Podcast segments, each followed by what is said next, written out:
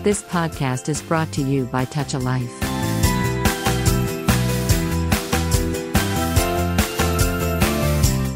నమస్కారం.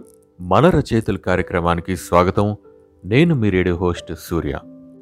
గత వారం మనం మన రచయితలు కార్యక్రమంలో ప్రముఖ రచయిత ఓలేటి శ్రీనివాస భానుగారితో మాట్లాడుతున్నాం. తను సాహిత్యం వైపు మళ్ళిన తీరు అక్కడి అనుభవాలు ఫ్రీలాన్స్లో ఉండాల్సిన నైపుణ్యాలు లాంటి ఎన్నో విషయాలు ఆయన నుంచి తెలుసుకున్నాం. మరి ఈ వారం ఆయన మనతో ఇంకెలాంటి అపురూపమైన విషయాలు పంచుకోబోతున్నారు? విందాన్ రండి. వెల్కమ్ టు మన రచయితల కార్యక్రమం. ఓలేటి శ్రీనివాస భాను గారు. ధన్యవాదాలు సూర్య గారు.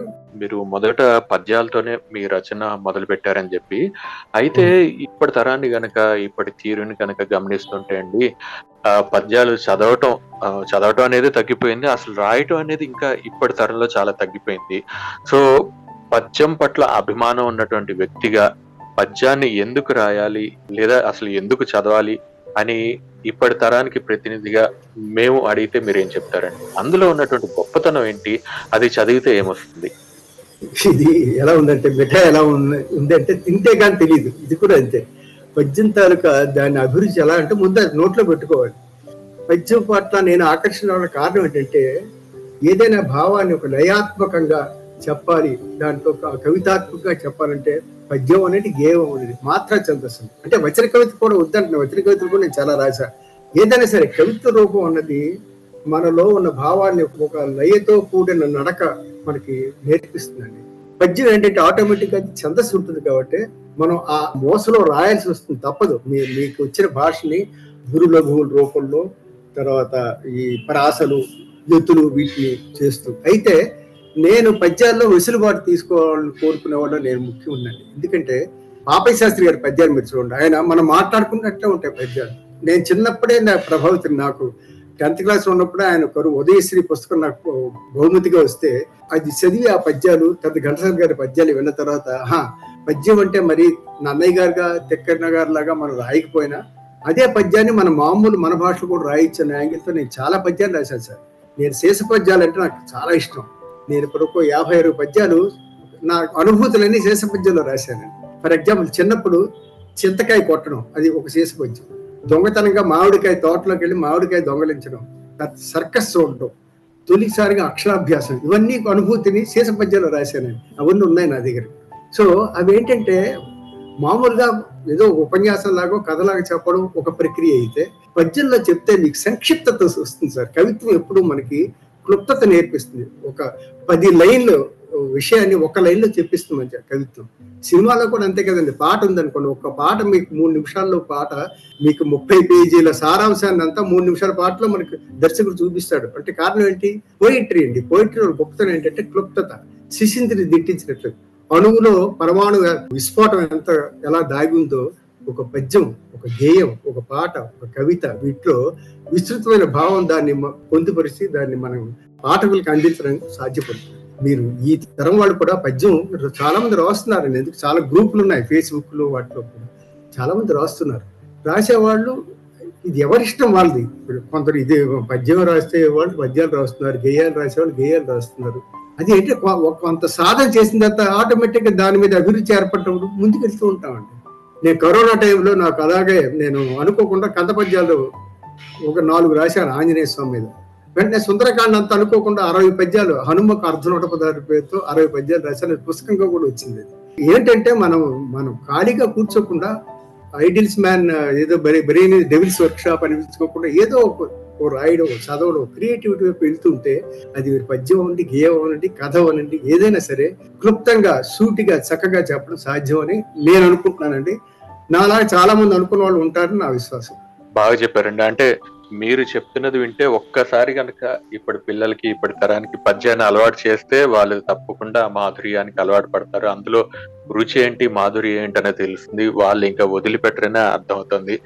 పద్యం కాకుండా మీరు శ్రీనివాస్ గారు సినిమాల గురించి కావచ్చు లేకపోతే సంగీతం గురించి కావచ్చు అలాగే నాట్యం గురించి కూడా మీరు కొన్ని రచనలు చేసినట్టు మీ ఇంటర్నెట్ ప్రొఫైల్స్లో కనిపించింది. వీటి పట్ల అంటే ఈ కళల పట్ల మీరు మొదట్లో చెప్పినటువంటి మాటల ప్రకారం మీ ఇంట్లోనే కొంత అలాంటి వాతావరణం ఉందని అర్థమవుతోంది.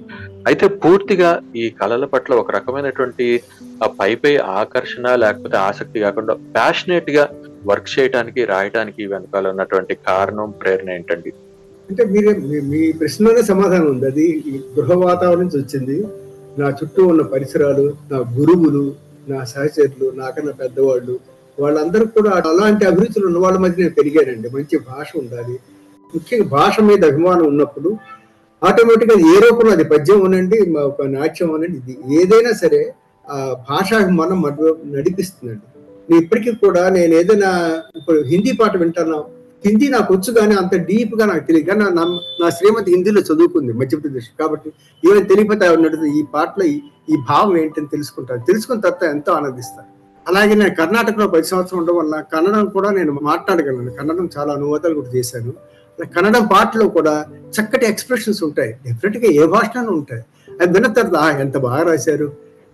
అని చెప్పేసి ఇలాంటి ఎక్స్ప్రెషన్ మన తెలుగులో ఎక్కడైనా వచ్చిందా అని కంపేర్ చేయడము అలా చేస్తుంటానండి. ఇప్పుడు నేను హిందీ పాట విన్నా కన్నడం పాట విన్నా తెలుగులో అలాంటి ఎక్స్ప్రెషన్ ఏమైనా వచ్చిందా అని అలాగే సారూప్యమైన ఒక సాపేక్షమైన ఒక అధ్యయనం కూడా మనకి తెలియకుండా మనం చేసుకుంటాం. ఇది ఎప్పుడు వస్తుందంటే మీరు ఆ ప్యాషన్ ఉండాలి ఆ విషయం మీద అభిమానం ఉండాలి.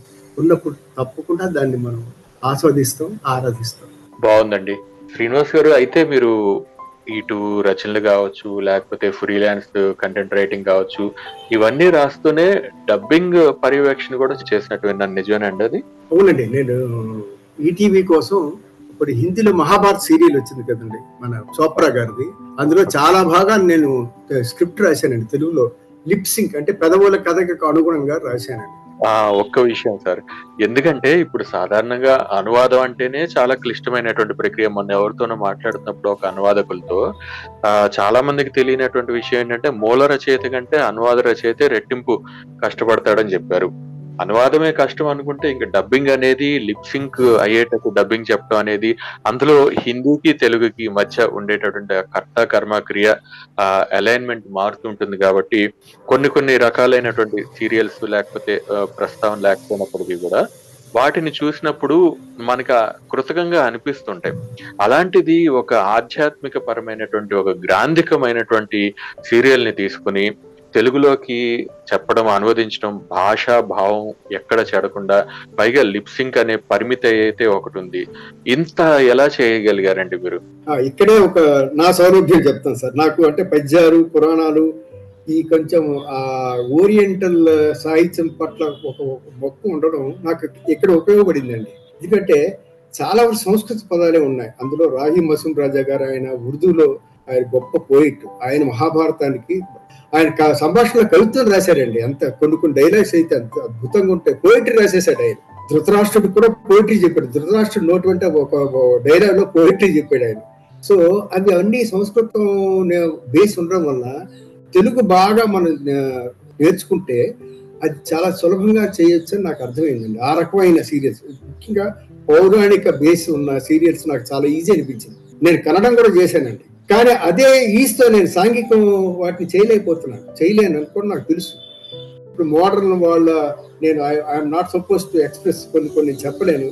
అలాంటి పద ప్రయోగాలు కూడా ఇప్పుడు సినిమాల్లోని సీరియల్స్లో వాడేస్తున్నారు. అలాంటి వాటిని మనం డబ్ చేయాలంటే చాలా ఇబ్బందిగా ఉంటుంది. కానీ వేరే పౌరాణిక అంటే నాకు చాలా ఈజీ అనిపింది నేను మహాభారతం రా- చేసినప్పుడు నేను ఎంజాయ్ చేశానండి. మహాభారతం ఈ జయ ఆంజనేయ ఇలాంటివి చాలా చేశారు తెలుగులో. నేను చాలా హ్యాపీగా ఆనందంగా రాశాను. ముఖ్యంగా ఇంకొకటి ఏంటంటే దాంట్లో మీరు అంటే హిందీలో పద నిర్మాణం ఉల్టాగా ఉంటుంది. తెలుగులో మనం స్ట్రైట్గా ఉంటాయి సింటాక్స్. హిందీలో వెనక నుంచి వస్తుంది. ఫర్ ఎగ్జాంపుల్ ఎప్పుడెప్పుడు అధర్మం ప్రబలితే అప్పుడప్పుడు భగవంతుడు అవతరిస్తాడు అని హిందీలో ఉంటుంది. మన తెలుగులో అలా చెప్పం కదా అధర్మం ప్రబలినప్పుడల్లా భగవంతుడు అవతరిస్తాడు. ఇది తెలుగు వాక్యం. ఇలాంటి వాటి ఎలా చెప్పాలి అంటే అక్కడ మన కెమెరా సెన్సు తర్వాత ఫ్రేమింగ్ సెన్స్ ఈ రెండు కెమెరా పాత్రధారి ముఖం మీద ఉందా వెనకన ఉందా అని చూసి కాస్త దూరంగా ఉన్నా వెనకడు ఉన్నా మనం వెసులుబాటు తీసుకొని మనం స్ట్రైట్ వాక్యాలు రాసే అవకాశం ఉంటుందండి. మరి కొన్ని కొన్ని క్లోజ్ షాట్స్ ఉన్నప్పుడు ఆ లిప్ సింకింగ్ అనుగుణంగా రాయకి తప్పదు. కొన్ని కొన్ని మీరు అన్నట్లుగా కొన్ని కొన్ని చాలా వింటుంటే ఇబ్బందిగా ఉంటాయి ఆ వాక్యాలు. అలాంటప్పుడు మరి కొంచెం రాజీ పడాలి. సాధ్యమైనంత వరకు నా ఎయిటీ టు సెవెంటీ పర్సెంట్ నేను అలా స్వేచ్ఛ తీసుకుని రాయగలిగానండి. నాకు ఇబ్బంది అనిపించలేదు. అలా కన్నడ కూడా అంతే. ఎందుకంటే కన్నడ వాక్య నిర్మాణం తెలుగు వాక్య నిర్మాణం ఒకేలా ఉంటుంది. మన తమిళకి మనకి పసలు కాదు తమిళ వాక్యాలు వేరేలా ఉంటాయి. సో నాకు హిందీ కానీ అదే హిందీ అంటే పౌరాణిక హిందీ ప్లస్ కన్నడం కానీ చేయడంలో నాకు ఎలాంటి ఇబ్బంది నాకు నాకు కలగలేదు. అది నేను చెప్పదలుచుకున్నాను. బాగుందండి.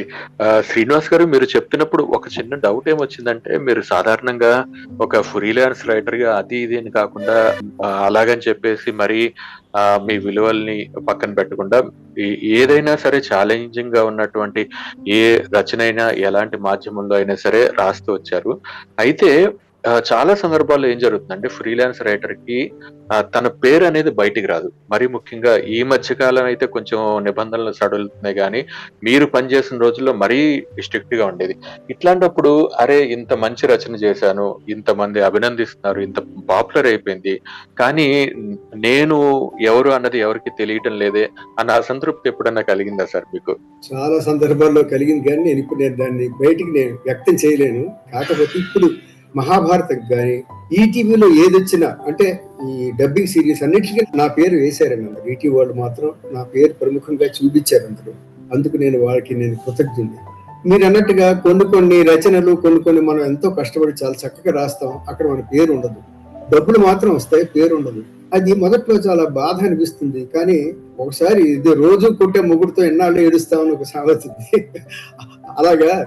ఇది ఈ ఫీల్డ్లో ఉన్నప్పుడు మరి దానికి అలవాటు పడిపోయి ఇక పేరు లేకపోతే ఏం లే మనకి రావాల్సిన డబ్బులు వచ్చాయి కదా అని ఒక అనుకోని ఒక తృప్తి ఒకటి ఉంటుంది. రెండవది ఏంటంటే బయటికి పేరు రాకపోయినా లోపల నుంచి ఒక నెట్వర్క్ ఏర్పడుతుంది సార్.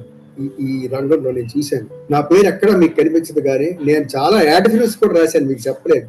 బాంబే బేస్డ్ వాళ్ళకి ఢిల్లీ బేస్డ్ వాళ్ళకి హిందీలో చాలా ఈ సబ్బులు ఇలాంటివి ఉంటాయి కదా కాస్మెటిక్స్ వాడి ప్రకటనలు నేను చాలా రాశాను ఈ సాఫ్ట్ డ్రింక్స్ వాటికి మన పేర్లు ఉండవుగా. కాకపోతే వాళ్ళందరికీ ఇంగ్లీష్ లోంచి హిందీలోంచి తెలుగులో రాస్తానని వాళ్ళు తెలుసు కాబట్టి వాళ్ళని కాంటాక్ట్ చేస్తారు. ఆ రకంగా మనకి ఏంటంటే కొన్నిట్లో మనకు పేరు తెలియదు డబ్బు వస్తుంది. మన పేరు మాత్రం అందరికీ తెలుస్తూ ఉంటుంది. ఆ- ఆ సంబంధిత వర్గాల్లో సంస్థలకి వ్యక్తులకి మన పేరు తెలుస్తుంది. వాళ్ళకి పని ఉన్నప్పుడల్లా మనం పిలుస్తారు మంచిగా చేయించుకుంటారు.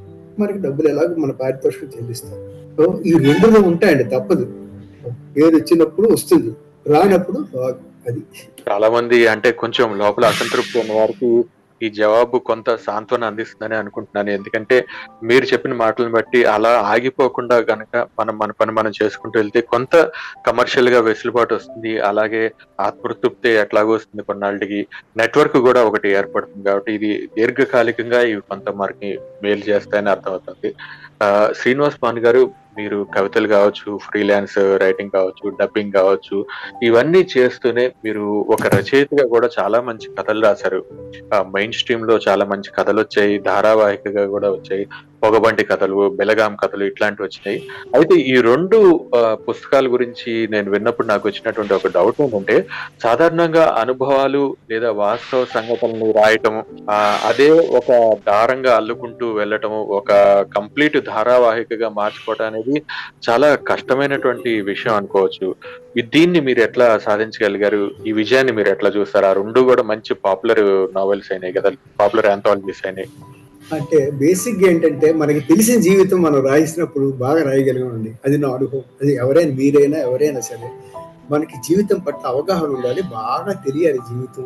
ఇప్పుడు నేను ఇక్కడ కూర్చొని ఎక్కడో వాషింగ్టన్లో పలానా హోటల్లో వెయిటర్ గురించి రాయమంటే నేను రాయలేను. కాకపోతే అదేదో వార్త రూపంలో వస్తే దాన్ని ఇది కథ కాదు అలాంటివి నేను చాలా రాసినా అది నాకు తెలియ సబ్జెక్టే కాకపోతే అందులో ఏం సంఘటన జరిగిందో సంఘటన ఆధారంగా ఎక్స్ వై చెప్పాడు జడ్ వచ్చి వాడిని అరెస్ట్ చేసాడు అంతవరకు నేను రాయగలను కానీ దాని లోపలికి చొచ్చుకొని వెళ్ళలేను కానీ రైల్వేలో నేను పనిచేసిన ఇరవై మూడు సంవత్సరాల అనుభవంలో ముఖ్యంగా కర్ణాటక మహారాష్ట్ర గోవా ఆంధ్రప్రదేశ్ ఈ నాలుగు ప్రాంతాల్లో పనిచేసిన అనుభవంతో అక్కడ పరిస్థితులు అక్కడ వ్యక్తులు అక్కడ సమస్యలు సంఘటనలు ఇవన్నీ నా ఏదో మూల అన్నీ ఉన్నాయి. వాటిని బయటికి తీయించిన వ్యక్తి నా మిత్రుడు ఏఎన్ జగన్నాథ్ శర్మ అండి. ఆయన నవీకి ఎడిటర్గా ఉన్నప్పుడు సీరియల్ రాస్తావా? అంటే ఆయనే పొగబండి కథలను పేరు పెట్టింది కూడా ఆయనే. కాకపోతే వీటిని నేను పంతొమ్మిది ఎనభైలోనే పట్టాల మీద పరుగులు అని పేరుతో ఒక నాలుగు కథలు రాసి ఒక ప్రముఖ వారపత్రిక పంపిస్తే వాళ్ళు తిప్పి పంపించేశారు. వాళ్ళు ఏమన్నారంటే మేము ఇలాగ ఒకే సబ్జెక్ట్ తీసుకుని వెయ్యమండి ఇది మా పాలసీ కాదని నాకు వచ్చేసాయి అయితే నేను పంతొమ్మిది ఎనభై నుంచి రెండు వేల తొమ్మిది వరకు అంటే ఇరవై తొమ్మిది ఏళ్ళు అవి ఎక్కడ అజ్ఞాతంగా ఉండిపోయి ఆ కథలు కూడా నాకు దొరకలే. అప్పుడు ఈ జగన్నాశ్వరం గారు ఈ ప్రస్తావన తేగానే అయితే నేను రాసి తెస్తా అని చెప్పి ఒక నాలుగు కథలు తీసుకెళ్ళి ఆయనకి శ్రీరమణ గారు అప్పుడు శ్రీరమణ గారు కూడా ఉన్నారు ఇన్ఛార్జ్. వారిద్దరు చదివారు. బాగున్నాయండి కంటిన్యూ చేయండి అన్నారు. అలాగ రాసినవండి అవన్నీ. అప్పుడు రాయడంలో భాగంగా అప్పుడు నేను పనిచేసిన వ్యక్తులు పరిసరాలు ముఖ్యంగా గోవా ఆ ప్రాంతం అంతా మీరు పొగమండి కథలో చాలా కథలు మీరు చదివితే మీకు ఆ పరిసరాలు కనిపిస్తాయి. అయితే నేను కథల్లో స్టేషన్స్ పేర్లు నేను చెప్పలే. కొన్ని కొన్ని చోట్ల చెప్పాను కొన్ని చోట్ల అంటే అది ఏ ప్రాంతం వాడైనా చదివి ఆనందించేలా ఉండాలని నా ఉద్దేశం. ఇంకొకటి రైల్వేలో టెక్నికల్ ఉద్యోగాలకు సంబంధించిన కథలు రాశాను ఎవరికి అర్థం ఫర్ ఎగ్జాంపుల్ ఒక వర్క్ షాప్లో ఫోర్మెన్ గురించి రాశాను అనుకోండి తెలియదు ఎందుకంటే ఆ వర్క్ షాప్లో ఫోర్మెన్ రైల్వేలోనూ ఉంటాడు స్టీల్ ప్లాంట్ లోనూ ఉంటాడు. అలా కాకుండా కేవలం రైల్వేలోకి మాత్రమే పరిమితమైన పాత్ర అది కూడా సాధారణ పాఠకుడు కూడా తెలిసిన పాత్ర. ఒక స్టేషన్ మాస్టర్ ఒక గాడ్ ఒక టికెట్ కలెక్టర్ ప్లాట్ఫామ్ మీద ఛాయ్ అమ్ముకునేవాడు ఒక లైసెన్స్ పోటర్. వీళ్ళందరూ అందరికీ తెలుసు ప్రతి ఒక్కరికి రైల్లో ప్రయాణం చేసి ప్రతి ఒక్కరికి తెలుసు. అలాగే నేను ఏం చేసుకున్నా అంటే అందరికీ తెలిసిన పాత్రలు తీసుకునే ముందు వాటి చుట్టూ నేపథ్యంతో చిన్న చిన్న కథలుగా రాసుకుంటూ వెళ్ళానండి. దాంతో అవి అందరికీ చేరువయ్యాయి. అనుకోకుండా వాటికి మంచి పేరు వచ్చింది. ఇక రెండవది బెలగాం కథలు తీసుకుంటే నేను పుట్టిన పెరిగిన ప్రాంతం అండి. బెలగాం అంటే భారతంలో భాగం. కాబట్టి అందులో చాలా వ్యక్తుల పేర్లు సంఘటనలు కూడా చాలా వరకు ఎయిట్ సెవెంటీ సిక్స్టీ పర్సెంట్ అవి కరెక్టే కాకపోతే మరొక కథ కోసం కథా సౌలభ్యం కోసం ఒక పార్టీ పర్సెంట్ నేను కొంత కల్పిత వాతావరణం కల్పిత పాత్రల్ని పాత్రలు నేను సృష్టించుకొని కథలు రాశాను. ఇది సార్. భానుగారు మీరు ఇప్పటి వరకు చెప్పిన వాటిని బట్టి మీ రచనలు ఎన్నింటి గురించో చెప్పి తెలుసుకున్నాం. మీ శీర్ష పద్యాలు కావచ్చు లేకపోతే ఫ్రీలాన్స్గా రాసినటువంటి వ్యాసాలు కావచ్చు ఇది కథ కథ లాంటి పాపులర్ అనువాదాలు అనుసృజనలు కావచ్చు ఇప్పుడు మీరు చెప్పినటువంటి బెలగాం కథలు పొగబండి కథలు కావచ్చు వీటన్నిటి గురించి తెలుసుకుంటున్నప్పుడు ఒక చిన్న అనుమానం ఏంటంటే చాలా సందర్భాల్లో ఇంత విస్తృతమైనటువంటి రచన అందులో ఇంత కమర్షియల్ రచనలు కూడా చేస్తున్నప్పుడు భాష మీద విపరీతమైనటువంటి పట్టు ఉండాలి. ఎందుకంటే మీతో ఇప్పుడు మాట్లాడుతున్నప్పుడు కూడా ఏదైనా ఒక మాట అన్నప్పుడు ప్రజ్ఞాశీలత అన్నప్పుడు ఆ శీలత అన్నది పదం ఆ ఆ కొనసాగింపు కరెక్టా కాదా? ఫ్యాక్చువాలిటీ అన్నప్పుడు ఫ్యాక్చువాలిటీలో ఐటీవై వస్తుందా లేదా? ఇట్లాంటి రకరకాలైనటువంటి అనుమానాలు వస్తాయి కదా. మరి మీరు భాషలో ఎలాంటి పొరపాట్లు దొరలకుండా అక్షర దోషాలు ఏవీ లేకుండా ఇంత చక్కటి రచనలు ఇంత విజయవంతంగా చేయడానికి కారణం ఏంటంటే అంటే నిరంతరం అధ్యయనం చేస్తుంటారా? ఎట్లాగా భాష మీద మీకు అంత పట్టెట్లా ఏర్పడింది? ఇక్కడ నేను హృదయపూర్వకంగా చెప్పే మాట ఒకటి సార్. నేను ఈనాడులో రాస్తున్నప్పుడు అంతకుముందు అంటే నేను చిన్నప్పటి నుంచి తెలుగు తెలుసు భాష తెలుసు రాస్తున్నాం. కానీ పత్రికలో చాలా వరకు తప్పులు ప్రయోగాలు వస్తున్నాయి. ఈ ప్రయోగాలు ఏది తప్పు? ఎలా రాయాలన్నది నేను స్వర్గీయ బోధన రాధాకృష్ణ గారి ద్వారా నేను తెలుసుకున్నాను. నేను ఆయన ప్రత్యక్ష శిష్యుడిని కాదు కానీ ఈనాడులో ఉన్నప్పుడు ఆయన రాస్తున్న విమర్శలు సమీక్షలు నేను రెగ్యులర్ నేను చదివేవాడిని. జర్నల్ స్కూల్ కోసం ఆయన రాసిన పాఠాలు తర్వాత ప్రతి పదిహేను రోజులకి వాళ్ళకి ఇన్ హౌస్ మ్యాగజైన్ ఒకటి వచ్చేది. అందులో పత్రికల్లో గత రెండు వారాలుగా ఏ తప్పులు వచ్చాయి వాటిని ఎలా రాయాలవన్నీ ఆయన క్లియర్గా గా కాబట్టి నేను ఎలా రాయాలి ఏది తప్పు ఏది ఒప్పున్నది నాకు ఈనాడు ద్వారా తెలుసుకున్నాను ఈనాడులో రాయడం ద్వారా తెలుసుకున్నాను. ఈ రోజు కూడా అప్పుడు ఆయన చేసిన ఆయన ప్రయో ఆయన చూపించిన దారిని ఈ రోజు కూడా నేను వదలకుండా నేను అనుసరిస్తున్నాను. దానివల్లే నేను మంచి భాష రాయగలుగుతానని భావిస్తున్నాను. ఇప్పటికి ఎక్కడ తప్పు వచ్చింది అనుకున్న మనసు అనుకోకుండా అసే కొంచెం కనుక్కోమంటూ ఉంటుంది. ఏంటి ఇలా రాశారు తప్పు కదా ఇలా రాయకూడదు కదా అనిపిస్తూ ఉంటుంది. అయితే అది పక్కన పెట్టి ఎందుకంటే అందరూ అన్ని అలా అన్ని నేర్చుకుని బాగా రాస్తారు రాయాలి అనే మనం ఏం చెప్పలేము రాస్తే మంచిది. రాయాలని అన్నది ఒక ఆకాంక్ష అంతే. అది మాత్రం నాకు బోధరాజు రాధాకృష్ణ గారి తాలూకా మార్గదర్శనం వల్ల నేను ప్రత్యక్షంగా ఆయన దగ్గర శిష్యుడు శిష్యుని కాకపోయినా నేను నేర్చుకున్నాను సార్. నాకు ఈనాడు నాకు భాష నేర్పింది. ముఖ్యంగా పాత్రికేయ భాష.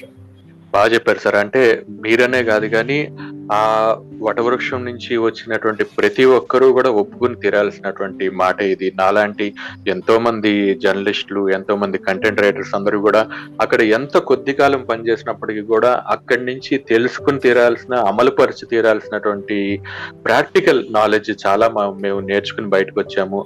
అది నిజమే అని మీలాంటి వాళ్ళందరూ కూడా చెబుతూ వస్తున్నారు. చాలా సంతోషం భాను గారు ఇవాళ ఇక్కడ ఇంకొకటి సార్ మీరు ఇది కథ కాదు అనుసృజన అని అన్నారు కదా. దాని గురించి కొద్దిగా ఒక మాట చెప్పాలి. ఇది కథ కాదు అనుసృజన కూడా కాదు సార్. ఇది కథ కాదు అన్నది ఈనాడు వాళ్ళు ఫారిన్ మ్యాగజైన్స్తో టైప్ పెట్టుకుని అక్కడ జరిగిన వాస్తవ సంఘటనలు కొన్ని మ్యాగజైన్స్ ఉన్నాయి ఇంగ్లీష్లో. అవన్నీ వీళ్ళు హక్కులు కొనుక్కొని తెచ్చుకునేవారు. దాన్ని పెద్దలు రామోజీరావు గారు చదివి ఏది చేస్తే బాగుంటుందో ఆయన స్వయంగా కొన్ని టిక్కులు పెట్టి పంపించేవారు. పంపిస్తే వాటిని అది ఏంటంటే న్యూస్ ఐటమ్ ఉంటుంది అది కథలా ఉండదు.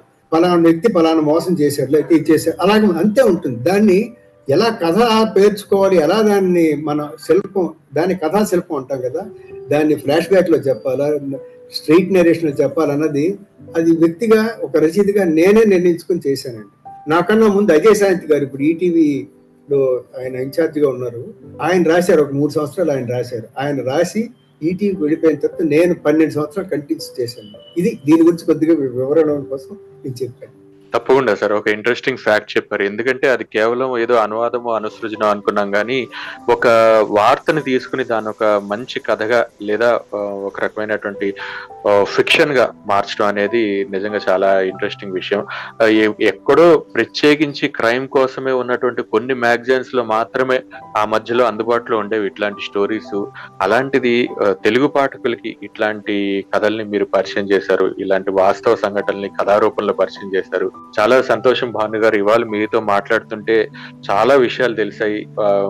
భాను గారు అంటే ఆయన ఫలానా రాస్తారు ఫలానా మాధ్యమాల్లో ఫలానా విభాగాల్లో రాస్తూ వచ్చారని తెలుసు కానీ వాటి వెనకాల ఉన్నటువంటి శ్రమ కావచ్చు అవి రాస్తున్నప్పుడు మీ అనుభవాలు కావచ్చు వాటితో పాటు సాగినటువంటి మీ ప్రయాణం కావచ్చు ఇదంతా కూడా కళ్ళకు కట్టినట్టు. మీరు ఎంత బాగా అయితే రాస్తారో అంత బాగా కూడా చెప్పారు.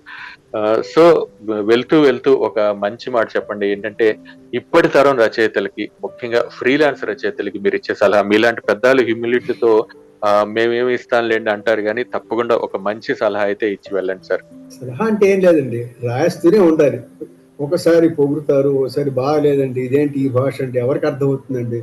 సార్ కొంచెం అందరికి అర్థమయ్యేలా రాయండి. తెలుగులో రాయండి తిరిగి. అదే వికృతి ఈ మధ్య తెలుగులో రాయమని అని చెప్పడం ఒక అవహేళన పూర్వకమైన వ్యక్తీకరణగా మారిపోయిందండి. మనం రాసే తెలుగు కాదు అనే పరోక్షంగా చెప్పడం. అలాంటి కూడా ఎదుర్కొన్నాను ఎదుర్కొంటున్నాను ఎదుర్కొంటాను. అది జరుగుతూనే ఉంటుంది కానీ నాదేని భాషలో నేను రాస్తూనే ఉంటాను. అలాగా మనం మన పని మనం చేసుకోవడమే. ఫలితం అన్నది ఆటోమేటిక్గా మన తాలూకా ప్రతిభను అనుసరించి సమయాన్ని అనుసరించి మనకి తారసపడే వ్యక్తుల్ని అనుసరించి కూడా. ఎందుకంటే అవతల స్వీకరించే వాళ్ళు కూడా అటువైపు ఉండాలి. నేను ఎంతసేపు ఇక్కడి నుంచి ఇస్తానంటే అవతల వాడి చేతులు పడితే కదా నేను ఇచ్చేది వాడి చేతులు వెళ్తుంది. సో అలాంటి వ్యక్తులు మనకి తారసపడాలి. అలా తారసపడతాను ఆశిస్తూ ఫ్రీలాన్సర్ అయిన ప్రతి ఒక్కడు పని చేస్తూ ఉండాలని నా ఉద్దేశం ఇది నేను సందేశం చెప్పను నా మనసులో మాట. బాగా చెప్పారు సార్. అంటే ఇందాక మీరు ఒక మాట అన్నారు శీర్షపద్యం అనేది అది చదివితే దాని మాధురి ఏంటో తెలుస్తుందని. మీలాంటి పెద్దలతో మాట్లాడితే మీ జీవితం అందులో ఉన్నటువంటి లోతు ఆ లోతుని మీరు ఎలాంటి సాహితీ పరిమళాలతో విలువలతో నింపారో కూడా తెలుస్తుంది. చాలా చాలా ధన్యవాదాలు సార్. ఇవాళ మీలాంటి ఒక మంచి మనసు ఉన్నటువంటి వ్యక్తి అలాగే అనుభవం ఉన్నటువంటి వ్యక్తి ఇవాళ మా మన రచయితల కార్యక్రమానికి రావటం మా శ్రోతలతో మీ విలువైనటువంటి అభిప్రాయాలు అనుభవాలు అన్ని కూడా పంచుకోవడం చాలా సంతోషంగా ఉందండి. ధన్యవాదాలండి. ధన్యవాదాలు సార్. నా మీద కొండంత అభిమానంతో మీ శ్రోతలకు పరిచయం చేసినందుకు మీకు నేను సదా సర్వదా కృతజ్ఞతలు. సెలవు. విన్నారు కదా? ఇది ప్రముఖ రచయిత శ్రీ ఓలేటి శ్రీనివాస భాను గారితో ముఖాముఖి. వచ్చే వారం మన రచయితల శీర్షికలో మరొక అపురూపమైన రచయితను కలుసుకునే ప్రయత్నం చేద్దాం అప్పటి వరకు వింటూనే ఉండండి టచ్ ఎ లైఫ్ వారి tall radio You have just listened to Tall Radio Podcast. For more podcasts, visit www.touchalife.org.